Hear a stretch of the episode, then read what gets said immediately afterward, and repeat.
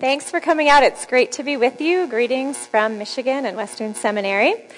So, I'm hoping during our time together we'll be able to explore a theology of justice drawn from the story of Scripture, be able to explore what that might look like within our callings, so how to sort of move from that to how we might live that out. Uh, but one way I think might be helpful to think about what we're doing is understanding what is the nature of the Christian life what is at the heart of Christian discipleship? What is it that God really asks of us? Hopefully, that's something you've spent time pondering. When I became a Christian in early high school, I was invited into a vision of the Christian life through my church youth group and the church itself. And I've spent time through the years sort of pondering that vision. This is, if I had to put it in a picture form, looking back, this would be the vision of the Christian life I had for the first few years of my life as a Christian. So you can reflect on it a bit with me.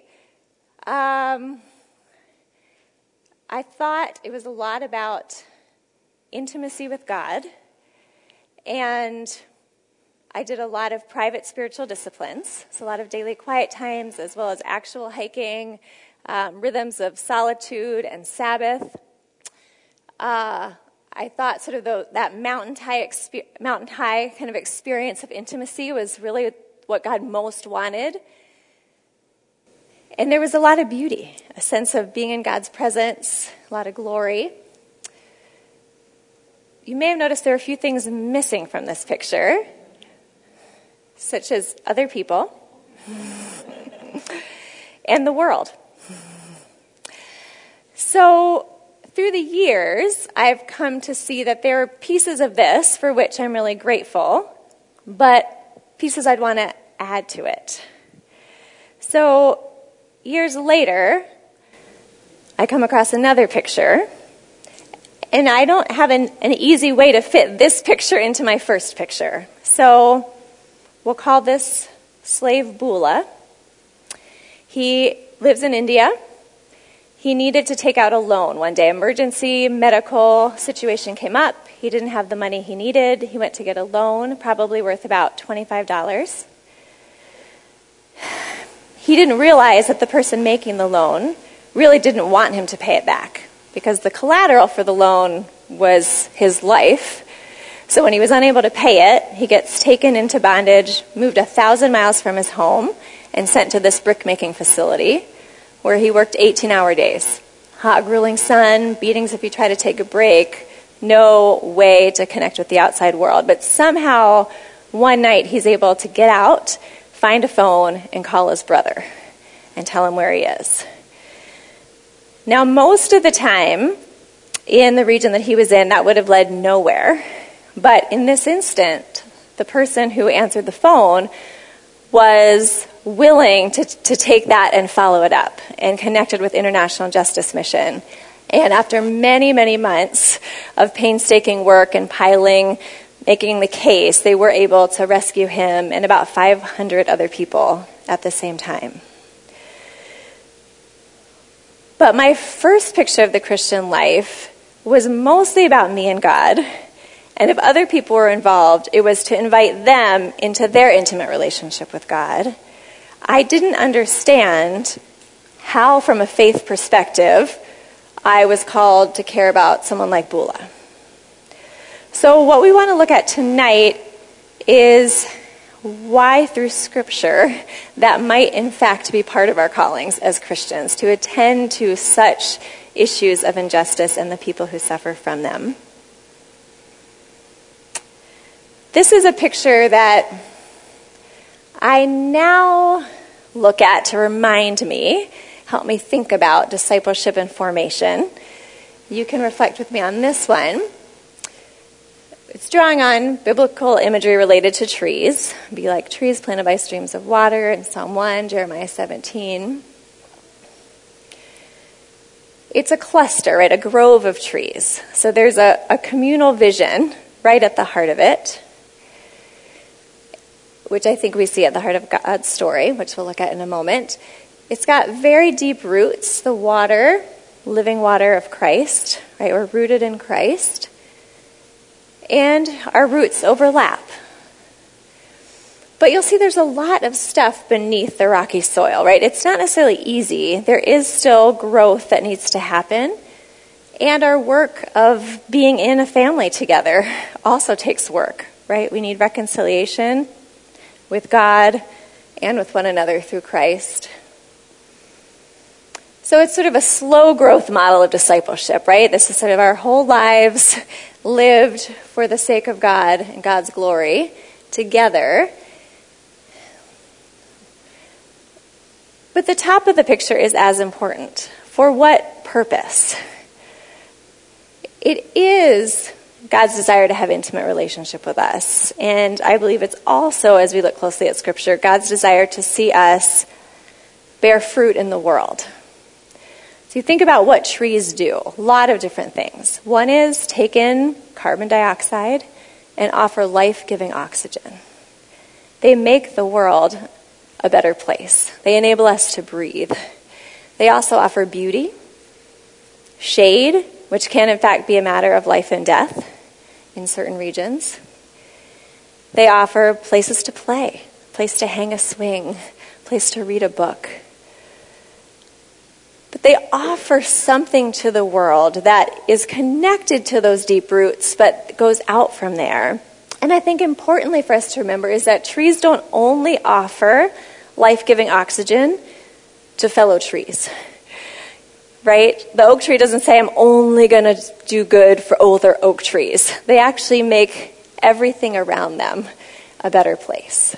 So as we think about what God wants from us as Christians, could it be something more like this? A people of God invited into God's family, rooted in Christ, reconciled to God, connected to one another for the sake of the life of the world, to offer oxygen and beauty and goodness to the world. So hold that in mind, and we can reflect on that in the discussion time if you like. So, one of the ways that God has helped me think about what He wants of us was writing this book, The Justice Calling, which Alicia mentioned. And that book came out of a few different things. One was working at Hope College, a Christian college, and meeting with a number of students who were really passionate about seeking justice. And one day in a row, three students in a row, freshmen, said, I am called to move to Africa to seek justice. And they were different. One was HIV AIDS, one was clean water, one was orphan crisis. And I thought, that's amazing. When I was in college, no one, at least no Christians, were talking about justice. It was a very significant change. I had first had an inkling that justice mattered after I graduated reading the book of Isaiah for my quiet times and realizing there's so much about justice in here. I've never heard a sermon or a talk or anything about this. How can that be? This seems so central to what God cares about. So I had a sense that justice mattered. In grad school, I looked a lot of, at Augustine of Hippo, who has a lot to say about justice, and especially that we need Jesus for justice because we need Jesus to be rightly ordered. And so we so he had a very strong sense that Jesus and justice went together. Then I have all these students in my office saying, We're called to seek justice. And I had a few thoughts at the same time. One was, oh, I love this passion. I hope it's there when they're 40 and married and have a mortgage. So that's what the firecracker is eh, helping us think through is what does it look like to have a passion for justice, for the kingdom, and for it to last, right? Not to be like a firecracker where you wake up and you see things or you read about Bula and you think, I'm called to do something, but to think, we need deep roots that are going to sustain this if this is this important. And I thought, I hope that this passion for justice is really connected to their ongoing lives. So, not just for these few years when they have mobility and energy, but their whole life long. So, what does it look like for all of us? If this is this important, what does it look like for all of us to have this woven into our lives and callings? At the same time, my future co author, Bethany, was working for International Justice Mission, and people were talking about the rise of the justice generation, evangelicals discovering this biblical aspect to seeking justice.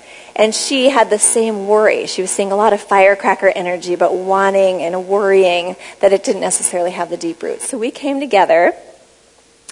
And through writing this, even though we had both been Christians for a long time, we discovered that there was so much more to learn than we had encountered before related to scripture and justice. The book unexpectedly took us about five years to write.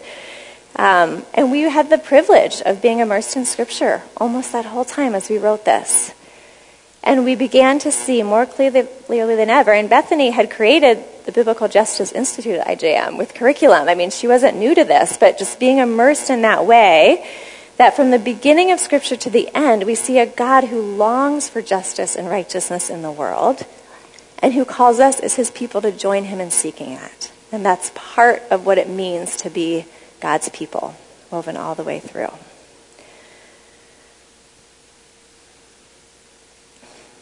Okay. Who is willing to venture some guesses about what this piece of art might represent? This is one of those, it doesn't have to be a right answer question. So, just what comes to mind as you look at this picture? Anything? I hear fire and water. Yeah. Oh, the messiness of justice in the real world. Interesting. Any others? No. So, my son, who's now nine, when he was four, he went through this stage of drawing pictures and wanting me to guess what they were, which was terrifying. I hardly ever knew. So, he drew this one and it turns out it's a Hope Calvin basketball game, which is a huge rivalry in our area. In fact, the ESPN ranked it number three or four of the college rivalries in the nation, with of course Duke UNC as number one. The only Division three rivalry to make it. Um, so you can see if you look closely a figure, kind of a stick figure, and then the three point line, and maybe a basket over here, and H O in the upper corner. When I looked at this picture as I was immersed in thinking about justice, I thought, this gets at something. It is very hard to say what justice is. For all the passion around justice, I think it's hard to put into words what is justice? What is it that we're seeking? Maybe injustice is a little bit easier to recognize, at least not always, but sometimes you see things and you think that's clearly wrong. That's not the way it's supposed to be. But how do we articulate what is supposed to be? So for Christians, this is where we need to look very closely at Scripture and Jesus Christ. I know some of you are aware of a statement on social justice that came out earlier this fall. A number of Christians got together and are concerned that social justice has become too trendy and is taking over and is compromising the gospel. It has almost 10,000 signatures. One of their concerns is the trendiness of justice, that people are sort of jumping on without taking the time to say, what is justice from a Christian perspective? Is this rooted in Scripture and in the person and work of Jesus Christ? There's a lot I don't agree with about that statement, but I am empathetic to that concern. And I do see that sometimes, that we, we, we see what's wrong and we want to make it right. But how do we as Christians let that vision of right be shaped by God Himself? It takes some intentionality by the grace of God. So that's where this immersion in the story of Scripture, to try to allow or invite the Spirit to sort of refine our understandings and allow them to sort of align more and more with His, becomes really important. I don't think that means we can't learn from justice efforts in the world. In fact, I think that's another place where tree imagery can be very helpful. If you think of deep roots leading to big, wide boughs, where you can find overlap, maybe different sources and different reasons, but maybe over here you can overlap caring around mass, caring about mass incarceration, and over here about trafficking, and over here about race. We can find overlap and we can learn from each other. I do think it's important to know what our roots are and what God asks of us and wants for the world. And I think it's important to do that with the whole story of Scripture. So let me let's do another visual. Let's see here. Okay, I know it's a little Bible. It's my travel one. Can, how much of the Bible would you say is in this middle chunk compared to sort of this side and this side? Three quarters, I'm hearing. Any other guesses about that? Okay, sometimes as Christians, we have a tendency to move from the fall, Genesis 3, to Matthew, Jesus. This is a pretty big chunk of the Bible in between. And I want to contend that everything that happens in here really matters for us too. And I think in relation to the mass shooting at the synagogue, it's important to remember that we are part of God's family, our Jewish family, and this story that goes before us matters to us. So we're going to spend some time walking through the story, including this sort of chunk in the middle. Before we do that, there are, I think, five words that kind of help us enter into that story. There are a lot more, and the story can be told in lots of different ways. I'm sure you've heard it lots of different ways. So we're looking at it specifically with an eye to justice tonight. Um, so, trying to get our minds around what is justice? What does it mean to seek justice? So, my son, the year after he went through his drawing picture phase, broke his wrist three times in one summer. Two, two at once, and then another one again. The first one set was kind of mild, but when he re-broke the right one, don't mean to be too graphic, it was very clear that it was not right. so our arms are meant to go in a certain way, right? Straight. and his was protruding, very clearly not right. So, as we think about what is justice, could we say that there's a way God created the world, a way that it's supposed to work, a way in which we are supposed to thrive and creation is supposed to thrive? And injustice is what results when things go wrong, like the jutting bone. Think of who's gotten ortho, orthodontist, right? Setting right your teeth, helping them go the right way right? So there's a, there's a way that's right. And so the most, the shorthand, closest biblical way to translate justice is setting things right. Very simple.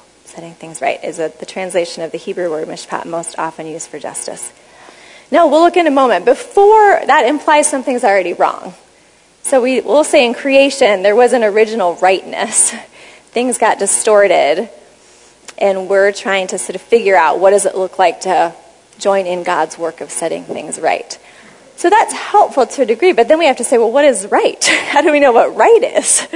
Right, so that's another place where we have to look at Jesus Christ, right? The embodiment of justice and righteousness, the righteous one, and Scripture to know what right is. So if we think about what's right, we come to the word righteousness. Now, in my background, this doesn't have super positive connotations. I don't know what you come up with when you think about righteousness. I didn't think of sort of holier than thou or someone who keeps all the laws, or it has a lot to do with sort of my vertical relationship with God. When we look at Scripture, that is not actually what righteousness means. So, let's look at someone like Job. He's described as the most upright person in the land. There's no more, no one more righteous than Job. That's sort of why he's targeted um, for the sufferings.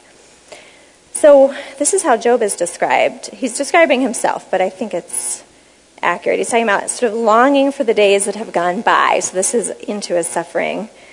For the days when I was in my prime, when God's intimate friendship blessed my house. So there is that sense of right relationship with God, right? He has this intimate friendship with God. Look how that manifests itself. Whoever heard me spoke well of me, and those who saw me commended me, because I rescued the poor who cried for help, and the fatherless who had none to assist him. The man who was dying blessed me. I made the widow's heart sing. I put on righteousness as my clothing. Justice was my robe and my turban. I was eyes to the blind and feet to the lame. I was a father to the needy. I took up the case of the stranger. So, Job, the righteous one, in deep, intimate relationship with God. And the way that shows itself is in how he lives in relation to others. So, righteousness in the Old Testament, New Testament as well, but in the Old Testament, it was a deeply communal word. You could not be considered righteous if you didn't treat everyone in the community rightly. That doesn't mean the same. I wouldn't treat my spouse the same way I treated those with whom I worked. But there were covenant laws to guide all those relationships, and a person was righteous if they had right relationship with God and were rightly loving everyone in the community. Deeply relational. When justice and righteousness are paired, which they often are, but not always, it has a particular emphasis. There's an English grammatical word, hendiadys. So if I was to say, I'm sick and tired, sick and tired of my kids waking me up at 5 a.m., right? It's not actually grammatically correct, but you do it for emphasis. That's when justice and righteousness appear together. Biblical scholars say that's what's going on. It's for emphasis. And it's emphasizing what we might today translate social justice. This sort of right relationship with God that flows into seeking what's right and just in the world. And it's a recurring pairing in Scripture. One example Psalm 33 5. The Lord loves righteousness and justice. The earth is full of his unfailing love. So we all know we're supposed to love God and love neighbor. Biblically, that love is paired with righteousness and justice. One easy way of thinking about righteousness is that it has up, in, and out dimensions. So up, it does matter that we're that we have right relationship with God. And that does something inside of us, and it's always supposed to flow out to how we live in the world and what we're seeking in the world, up in and out. Righteousness. Okay, another word, hesed, may be very familiar to you, but I will admit that I it was new to me when I started researching for this book. It's a word that's very hard to translate from the Hebrew. So the words you see at the bottom are different ways of translating it. Sometimes you'll see it steadfast love. The steadfast love of the Lord never ceases. Mercy, loving kindness. One biblical scholar describes it as love in action. And I think that is the most helpful translation. Just as I read, the earth is full of God's unfailing love connected to righteousness and justice, that God's love in action is central to the story of Scripture. What prompts God to create, to remain faithful even after we sin, to make covenant with Abraham, to remain faithful to the covenant, to send Jesus Christ, to remain faithful to the church, to send the Spirit. It's God's love in action. And I gave it away by putting Micah 6 8 on there. It's also a call on God's people. So it's God's love in action, and it's also supposed to be true of God's people. So Micah 6 8, act justly, love mercy, walk humbly with God. Justly is mishpat, seek justice, seek what's right. Mercy is hesed. So we are called to actively seek what's right, put love into action, and walk humbly with our God. Some of our church traditions, and we can talk about why that is if we want to in the discussion time, have kind of separated things out. They've emphasized maybe more the walk humbly with our God part, righteousness in the vertical, right relationship with God. Think of my image, my original image of discipleship, and not as much how that's supposed to play out in our social worlds, in the life of the world. Scripture does not separate those. When we get to the New Testament, it's it's even harder to see, but it's even closer. So Hebrew, there's two different words for justice and righteousness, but in Greek, it's the same root word. And anytime you see a word translated righteousness or justice, it could be the other one. It's an editor's discernment about which word is most fitting. But they do have different meanings to our ears, right? So seek first the kingdom of God and his righteousness strikes me as different than seek first the kingdom of God and his justice. Because we've interpreted righteousness more as the relationship with God part. And it's harder for us, not with the, the ears of the Hebrews, to see that those were so closely linked. So anytime you see one or the other, feel free to. I, I think doing both is the most helpful because we do need that restored relationship with God, and it's out of that that we then are free to seek what's right in the world. And Romans is a great place to look because it has so many word plays. You've been justified and made just and, and set right so that you can seek what's right. And the original hearers would have seen all those connections between our justification in Christ and seeking what's just and right in the world. Ways that are harder for us to see in our English categories and for some historical reasons. Okay. Holiness. Another word that's beautiful, but can, I think, leave us with a lot of different connotations because technically it means set apart, right? So it can lead to the idea that we as God's people are to be removed from the world, me on the mountaintop. But look at Isaiah 5:16. The Lord Almighty is exalted by his justice, and the holy God will be proved holy by his righteous acts.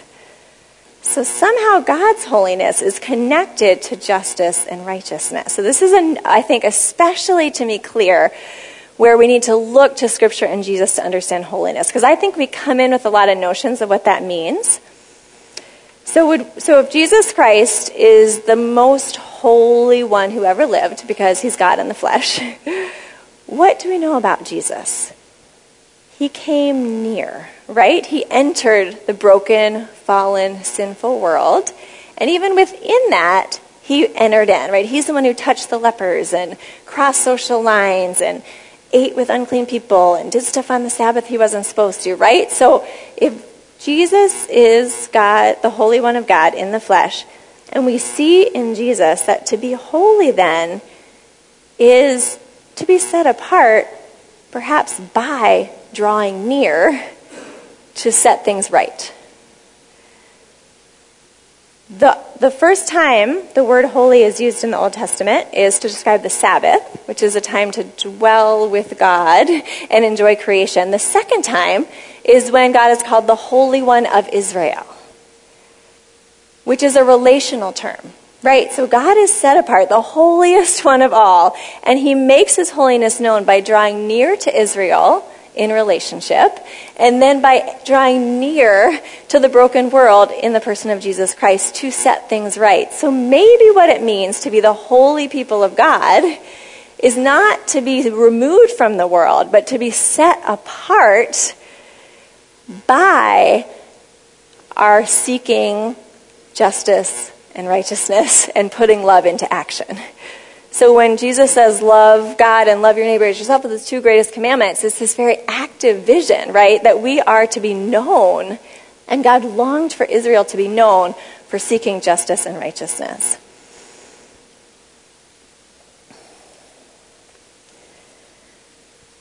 Okay, one more and then we can dive in. Shalom. I took out, I brought out my southern version for y'all. Shalom, y'all. I found this at Berry College uh, in Georgia.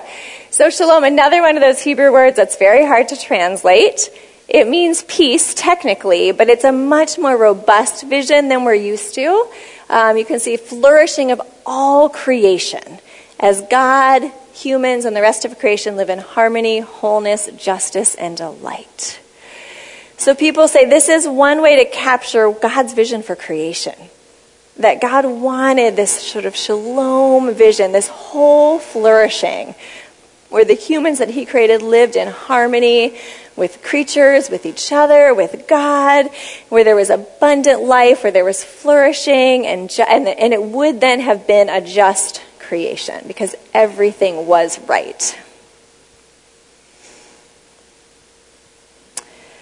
And injustice, we'll talk about this more in a moment, I'll just say quickly, results when humans fail to use their power to seek the flourishing of others in God's world. So maybe that makes more sense if we just move right into creation. So we think of this shalom vision that when God created, you had this vision for the world rightly ordered, Augustine would say everything moving towards love of God and manifesting love, and in that having flourishing. And humans were given a role within that vision to steward creation. So some scholars would say shalom you can think of as having four parts. There was right relationship with God, which we've talked about at the heart of righteousness, and there was right relationship within ourselves. And there was right relationship between humans, and there was right relationship with the created world. And that was supposed to be an active, attentive relationship, seeking what's best for the world. The reason power is so important is because when God gave us dominion, that's a power word. That's God saying God had the power to create, right? And he could have hoarded his power. Think of King Herod when Jesus was born. He hears rumors of an infant king. Does he share his power? No. He orders the death of every newborn baby to try to hoard his power. Right? God does not operate that way. God, as king of all, says, I'm going to share my power. I'm going to entrust my power into the hands of humans. And I'm asking them to use that power to seek shalom, to, to treat this world, to steward this world and all its relationships according to my vision of what's right and good and just. So we were entrusted with this, and it had these different layers to it. So it's a very active vision. And you could say that in the fall, we took that power, and instead of using it for good, we thought maybe there's a way to use it to make ourselves better. So one way to think about this visually is to think if the if the posture of the garden was receiving, God created, God gave everything, life and beauty and food and wholeness and stewardship and power and our posture was receive, be grateful and offer back to serve God and serve the world. Tend creation according to God's vision.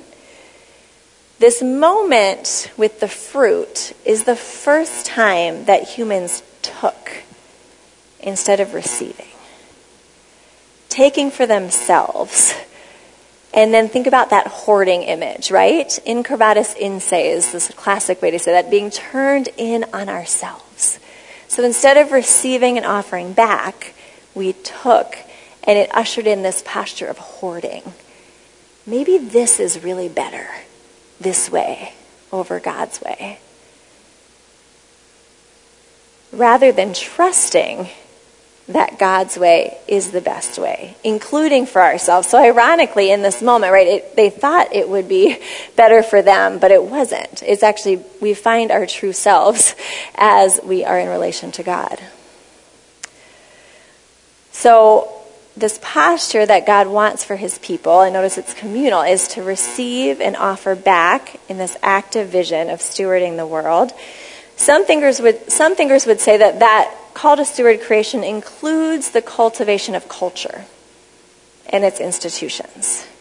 So, so even if there was no fall, would we have figured out ways to eat? Yes. Ways to communicate. Would we have made art? and dance? Would we have traveled?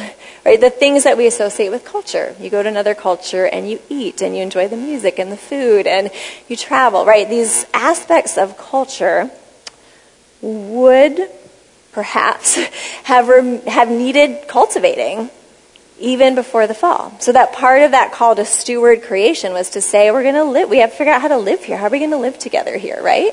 So part of our calling then, as God's people, is to be in relationship with God and to tend to all those other pieces our relationships with each other, our relationship with the actual created world, and our relationship with the structures of the world. Now, often, I shouldn't say often, fairly often, when we preach the good news, we focus on that individual relationship with God. And I don't want to minimize that, and that really is central. But when we look at the story of Scripture, we see that that relationship with God had this overflowingness to it, right? That impacts our relationship with others and with the rest of the world. And so when we get to the Christian life, that will also be true. Right? So see how the storyline kind of carries through.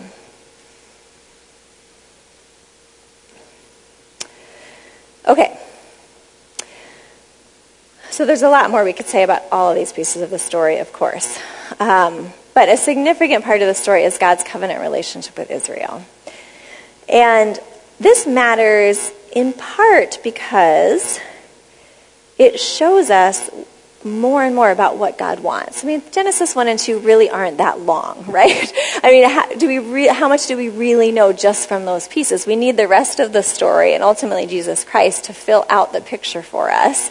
And remember, we looked before, there's a lot of the story in there between the fall and the coming of Jesus. So we see in God's covenant relationship with Israel is a continuation of the storyline. God still wants a people. And he calls them and says, I will be your God and you will be my people.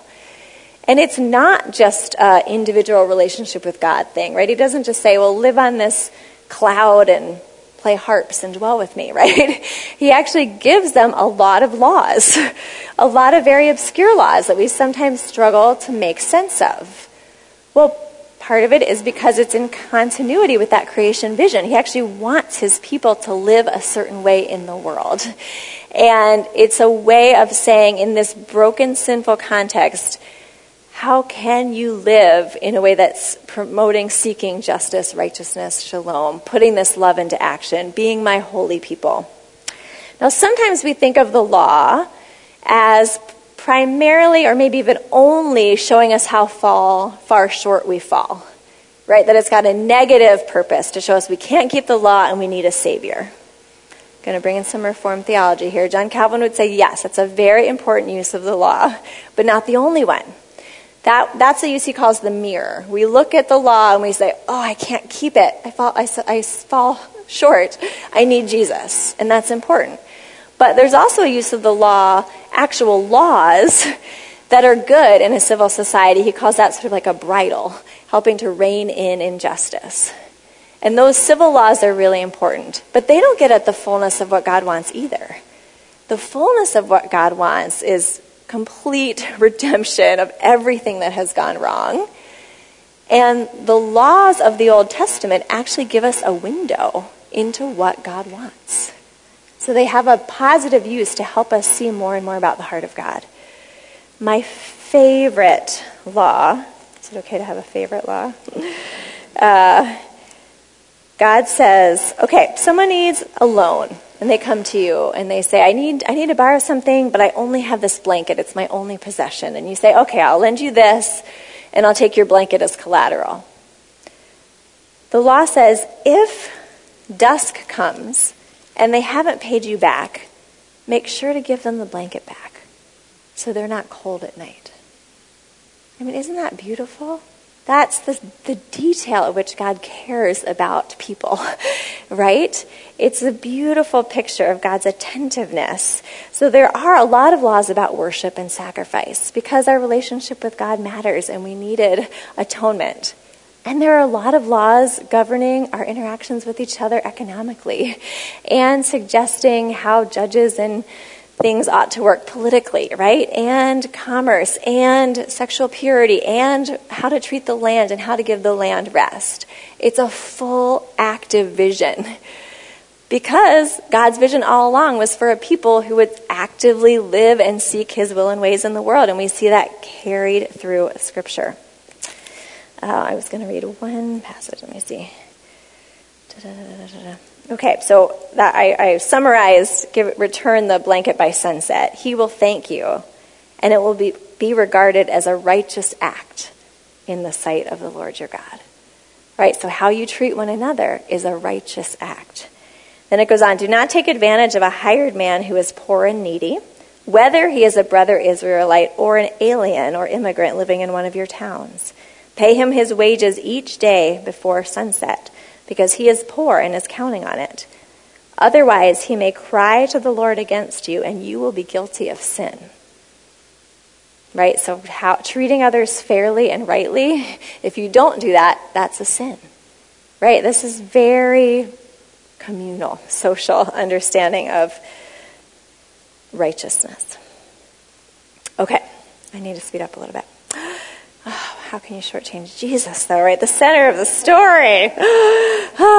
so, the story really hinges on Jesus. And I think the, the most dangerous part of telling the story the way I do is it makes it seem like Jesus doesn't matter until we get here. But we know from the New Testament that all things were created through Christ and that everything came into being through him and that he's been part of the story all along. And he helps us, again, more and more understand the parts that went before.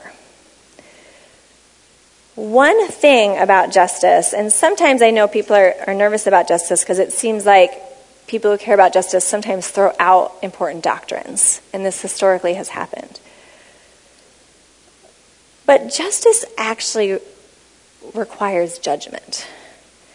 When things are not right, you want them to be set right. I'm flying in from Michigan. I don't know if you followed the Michigan State Larry Nassar story, this medical doctor who abused hundreds of gymnasts, young girls all the way up, right? The country is crying for justice. They want things to be set right. Justice is setting things right. And in the Old Testament, there are so many verses where the people of God are crying out, saying, We're suffering, or we see suffering, we see injustice. Come, judge. Come and make things right. So we don't want to let go of judgment. We want the cross because we want Jesus Christ to come and set right everything that went wrong. We want him to make it right. We want him to share his righteousness with us. And we want to remember that whatever the work of Christ does has to address everything that went wrong. Right? So my relationship with God is ruptured in the fall, but so is my relationship with my neighbor. And so is my internal wholeness. And so is my relationship with the created world. And so are the structures and institutions that flow out of that. So, whatever Jesus Christ does, it has to address everything that went wrong. And because he's God in the flesh, who makes all things right, who is reconciling all things, who's making all things new, those are all straight scripture passages. We can trust that the work of Jesus Christ sets things right. He has justified us Amen. But he has also set right everything in the world that's broken. And we do our work in the midst of that good news. Which is why I didn't point out, for the sake of time, I, we, I have paired these different chapters with practices, which we can talk about in the discussion time if we want. But this one, they're all really important. But this one, I think, is so important because I think whether it's discipleship or justice work, we have this tendency to think or want to do it all ourselves. I don't know if we want to, but uh, the American hero, right? The Superman who goes out and saves the day. And if you're not right there when the speeding train comes by, the woman on the tracks dies, right? That's deep in our American psyche. That is not a biblical vision of how this works. Biblically, we don't need to be the saviors because Jesus Christ has already come and saved the day. But my first picture, think of me alone on the mountaintop, that was a lot of hard work to get there. And that was my vision of the Christian life. I am saved by grace, and then I'm going to work hard for Jesus. I'm going to get up and have my quiet times. I'm going to do as much evangelism and outreach as I can. And I'm going to get there to that mountaintop. I didn't have any notion of grace in sort of that follow up. And that is not faithful to Scripture. Scripture is you are already beloved and chosen. Guess what? You're already holy. You're already saints. You are holy people because of the work I have done to make you holy. Now live as my people. So we're not earning, we're not striving to get into the family. We're in the family by the grace of God in Christ. And then the Spirit empowers us, enables us to live out this calling of what it means to be God's people. The order in Scripture, when you look at all the places where Paul says, do this, don't do this, put to death this, live this way, it always starts with identity. Identity always comes first. You are my beloved. You are my saints. You are my chosen people. Therefore, put to death everything that goes against you and seek these things. So we've seen from the story of Scripture, God had a vision for a people to live in relationship with Him and seek shalom and justice and flourishing and rightness. And that's us. By the grace of God, we are now God's people, and we still are given that calling. And now we have the Holy Spirit's power to enable us to use our power to seek what's right and good in the world. So think about that posture receiving and offering back. This is who we're supposed to be as disciples receiving grace, receiving righteousness, being made just, not for my own deep roots, so I can get deeper and deeper, but so that I can be restored to right relationship with God and seek what's right in the world. So that's where we are in the story. The church on a kingdom mission sanctified, set apart, made holy, not to be removed over here, but to be made known by seeking justice, righteousness, putting love into action. We're gonna, I'm, I'm only going to say that much because we'll spend some time looking at what that can be. Um, but of course, we know the story's not over yet. We're still waiting for Christ to return and to fully usher in his kingdom. And this is a hard place to be, the waiting place, where we know and long for it all to be made right. We believe in Christ that has happened, and yet we're still in that already not yet place. And we need to, we need to know that Christ will return and set all things right, in part so we can persevere in hope. Because otherwise, it's really hard to persevere. The brokenness, the darkness seems overwhelming. And it's hard to remember that it's not all on our shoulders. This is where things like keeping the Sabbath and worshiping are places where we get these glimpses of what God wants for the world and that God is the one at work, and then we're invited to join in, but it's not all on our shoulders. Otherwise, it's not only not sustainable, it's not faithful. So, one way that Christians are talking about what it looks like to sort of live out this calling here and now is drawing on this verse from Jeremiah Seek the welfare of the city. Welfare is shalom. Seek the shalom of the city.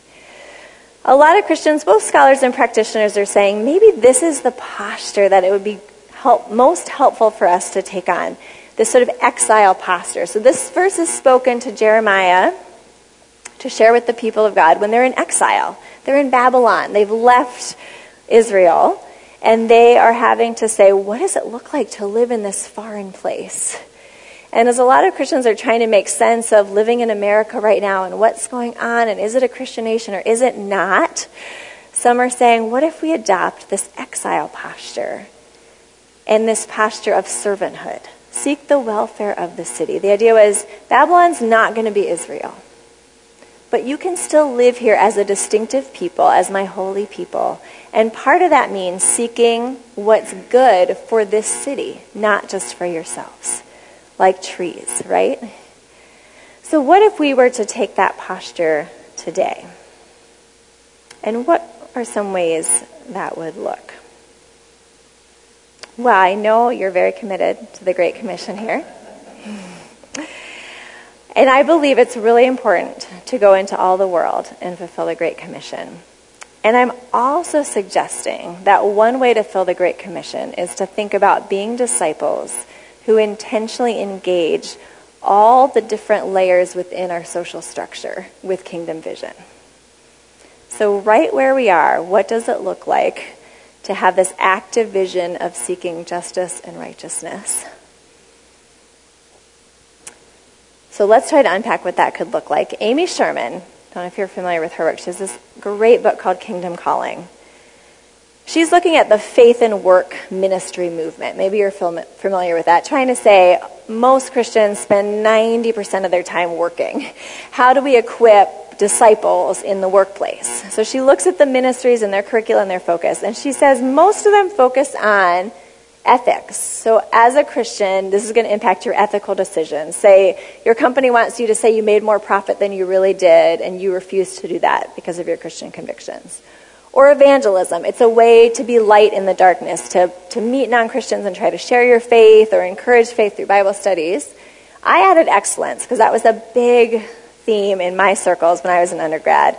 Live your calling with excellence, and people will see your good deeds and try to figure out why do you do this? What's your conviction behind it? And come to know Christ. No, none of these are bad, but what she's saying is what would it look like to say, right within our callings, can we seek justice and shalom? Can we be attentive to where people are suffering from injustice or not flourishing? And, and then see that as actually part of our callings as Christians, is to engage that with attention both to individuals and institutions. I'm going to expand that a little bit. She's focusing on paid calling. I think this is actually a call for all of us in all of our callings. So, whether it's your career or in marriage or family or community, church, citizens, how do we think about seeking the kingdom, seeking first God's kingdom, justice, and righteousness? Okay, I think it's hard to wrap our minds around institutions. And when it comes to that statement on social justice that I mentioned earlier, with some concerns about the social justice movement. Think, I think one of the reasons, and there has been a divide within American Christianity, but how much are we attentive to social structures and how much are we attentive to individual sin? And I'm trying to suggest that we can hold them together. But institutions are hard to see. Culture overall is hard to see, right? I know a lot of you have backgrounds in missions, and it's sometimes when you go to another place, we were talking just at the beginning, you go to another place, you realize, I have a particular relationship with time that not everyone has. Interesting. you start to see that there are cultural aspects to how we live and inhabit time and space.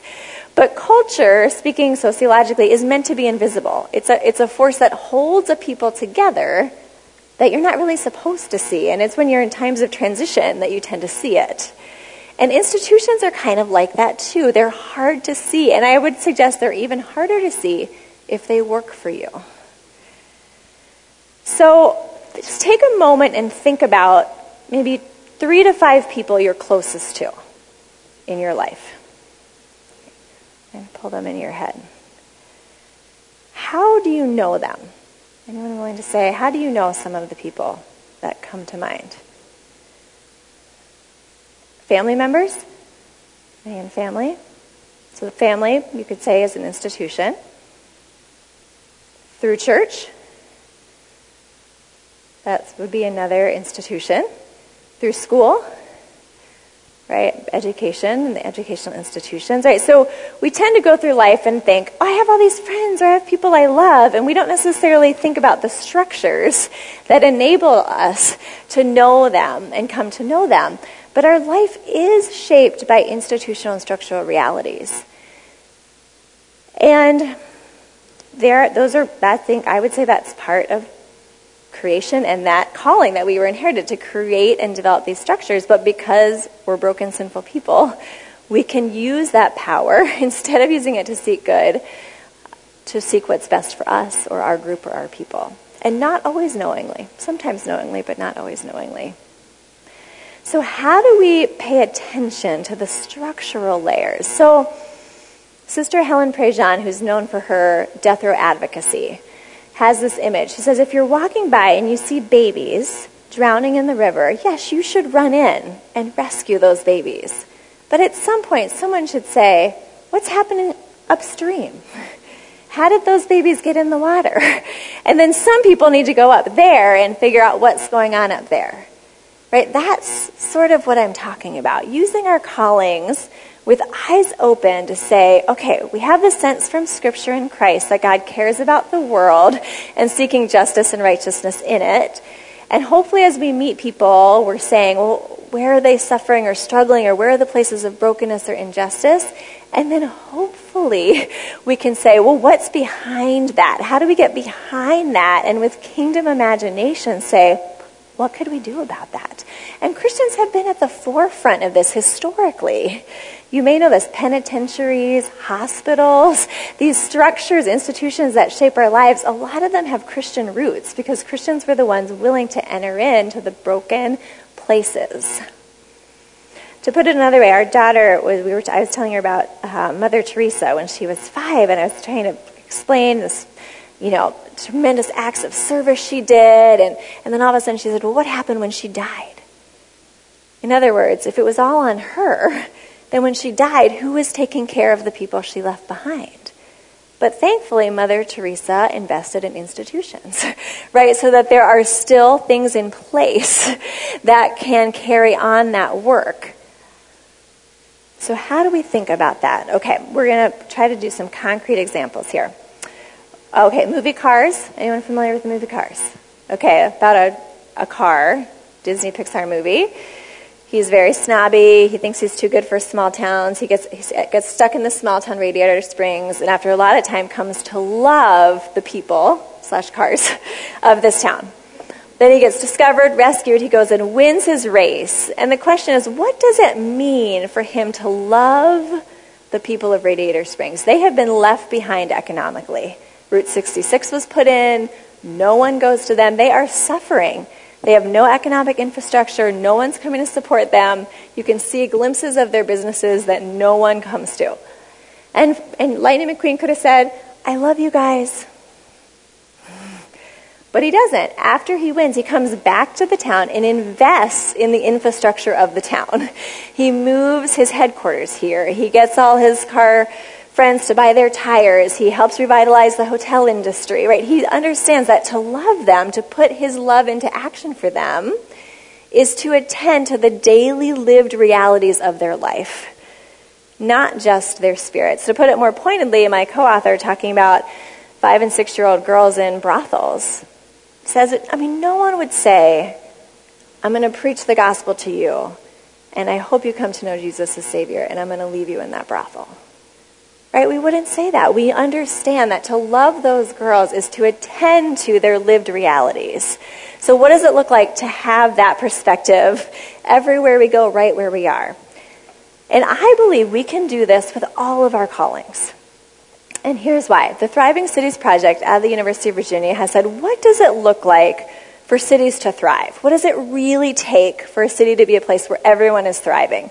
So they've come up with these endowments. And with our institutional lenses, we can see how these endowments match up with institutions, and they should match up with something within each of us and the people in our ministries. So, the true. For a city to flourish, it needs places where people can learn what's true, educational institutions, perhaps also religious institutions or religious schools, places we come to know and learn. The good, social mores and ethics. Again, religious institutions, you could think Girl Scouts and Boy Scouts, sort of character shaping entities that help invite us into what's good in the world. The beautiful. Right? Have you noticed that college campuses are often beautiful? Or that cities often have memorials and monuments and green spaces, Central Park, right?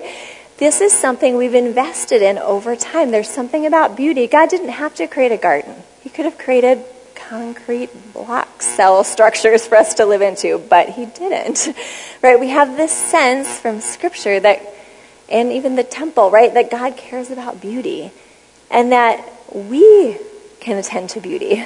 So whether through art or aesthetics or design, this is a place people need beauty to thrive, and it's a place we can contribute. The prosperous economic life, businesses, and arrangements that allow for people to live and live and have enough to thrive on, or to live economically, to help them thrive.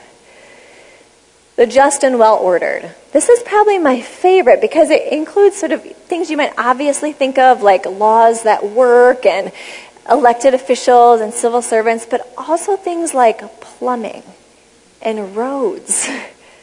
Right now, I don't know if you followed the Flint water crisis, but we have often taken for granted in the U.S. that when you turn on a tap water, we'll get clean water. Those of you who lived elsewhere know that is not something to take for granted. And now we're realizing that our infrastructure maybe has some challenges. To understand that contributing to something like the flowing of pipes that work, or roads that enable people to get home or to get the health care that they need. Right? That this is actually a way of serving and contributing through your engineering skills and your plumbing skills. The sustainable, natural and physical health. So, healthcare industries would be, here as well as um, ecological issues, um, parks, things like that. Gardening could be in the beautiful or the sustainable. So, what I love about these categories is I think they expand our notion of what does it mean to contribute to people's thriving? And is there a way for each of our callings, not necessarily paid, sometimes we get the privilege of that, but not very many people get in the history and globally get to do what they love to do with their paid callings. But in all areas, is there some way that we can say, well, where does my gift set align with what it takes for people to flourish. And what am I seeing about the shortcomings? Emmanuel Katongole and Chris Rice, they each work on reconciliation in different ways, came together to write a book. And they, they say this way the story of the ministry of reconciliation always begins in the ministry of everyday life with someone responding to a gap. Responding to a gap is not about starting everywhere, but starting somewhere. The challenge is for each of us to be faithful to discern and respond to the gap God puts before us. So, what is it that you see that maybe someone else can't see? There's a gap. Things are not what God intended, things are falling short of shalom. And where might you be able to enter in and imaginatively think through some ways to engage? So, I'll give some ideas and then we can move into our discussion time. So, these are practical ideas um, and I'm sure there are many more, more local to this community. These are drawn from the things I know. Um, one thing we do at the seminary where I teach is called the community kitchen. So one of our professors noticed that when it comes to homelessness in our town, there are places for people to get breakfast and dinner, but nothing for lunch. And he started to think, you know, we have a kitchen in the seminary, we have an empty building or an empty room, and we don't use it. So he's kind of he's using his really citizenship or community calling here. It's not necessarily as a professor, but he's seeing a gap and he's thinking creatively, how could we bring these institutions together? I could feed a few people, but if we create this structure, right, then we have a way to engage and as a seminary, how great to be engaged with our community and to have open doors, right? So we now have every day Monday through Friday and then breakfast on Saturday, partnered with a local nonprofit. So they do a lot of the inside work, and we provide the space and hopefully um, people to join for lunch. Ready for School is an interesting one. Um, education and inequality in education is a big issue. So some people in our town noticed that uh, there was consistently a, a, group of kids not ready to start kindergarten, and the data shows that if you start, if you're not ready to start kindergarten, you never catch up. You're behind throughout your educational time. So they were able to create this collaborative partnership because the businesses in town, they want a good workforce down the road. So they partnered with businesses, they partnered with churches to say, hey, do you want to provide some play groups? They partnered with doctors to say, hey, every time a child comes in, will you give a free book and a pamphlet on promoting literacy and learning? They partnered with preschools and have preschool scholarships, right? So they saw the gap and they were trying to go upstream, right? To say, 15 years from now, we have a population who's struggling and they don't know how to engage the community. We don't know how to help. What if we go backwards and think creatively as Christians and do these kind of partnerships? Um, Culture Works, a pastor, put his kids in music classes and realized this is expensive. What about all the other kids in my town who maybe don't have the resources? Is music part of beauty? Is music something that's good? So he created a nonprofit that helps kids from all different backgrounds come together and engage different arts classes. And it's become sort of a mentoring spot and a place for kids to get together from different backgrounds. And for some kids who are always getting into trouble, say for doodling on their page, they've been able to say, hey, there's actually work that comes out of graphic design or graphic novels, and it's put some people on completely different paths.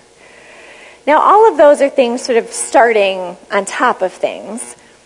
Um, business, this one is actually from Winston-Salem. If anyone's from there, there's a um, Christian, a man who was inheriting a family business, became a Christian in college, and was trying to figure out what does that look like? How do I hold these together? And so, some of you may know more details if you're from Winston-Salem, but my understanding is that he owns car dealerships, and he figured out that there's a lot of unjust practices that go along with car dealerships. For example, often people in the lowest economic parts of a city pay the most. One, they don't know that they have the power to barter. Whereas I know I do my research and I go and I'm only going to pay this number because I assume I have power in the situation. So there's inequity in cost and then also in how the loans are structured and payment on loans. So we came up with a way to distribute the dealerships themselves and do the pricing where everyone pays the same. And then he also realized that some of his employees make more and so they can put more money away for their kids. And, you know, maybe by training it's right that there are different salaries. But he said, I'm going to make a covenant that I will put money in a college fund for every employee every year. And it's not dependent on how much you make. It's, a, it's sort of every, for every year you work here. And then they do a lot as a business to engage. They help to start an after school tutoring program. They help support the arts. So he's really thinking, trying to think creatively, not saying, I can't be a business person because I'm a Christian, but working within his calling to say, I want to see where the gaps are within my employees and where they're not thriving within the city, and how can I use my power to try to address that and live out my calling creatively for the kingdom. I think that's probably enough examples. So I'll end with that, and we have time for discussion. So thanks for following the journey with me.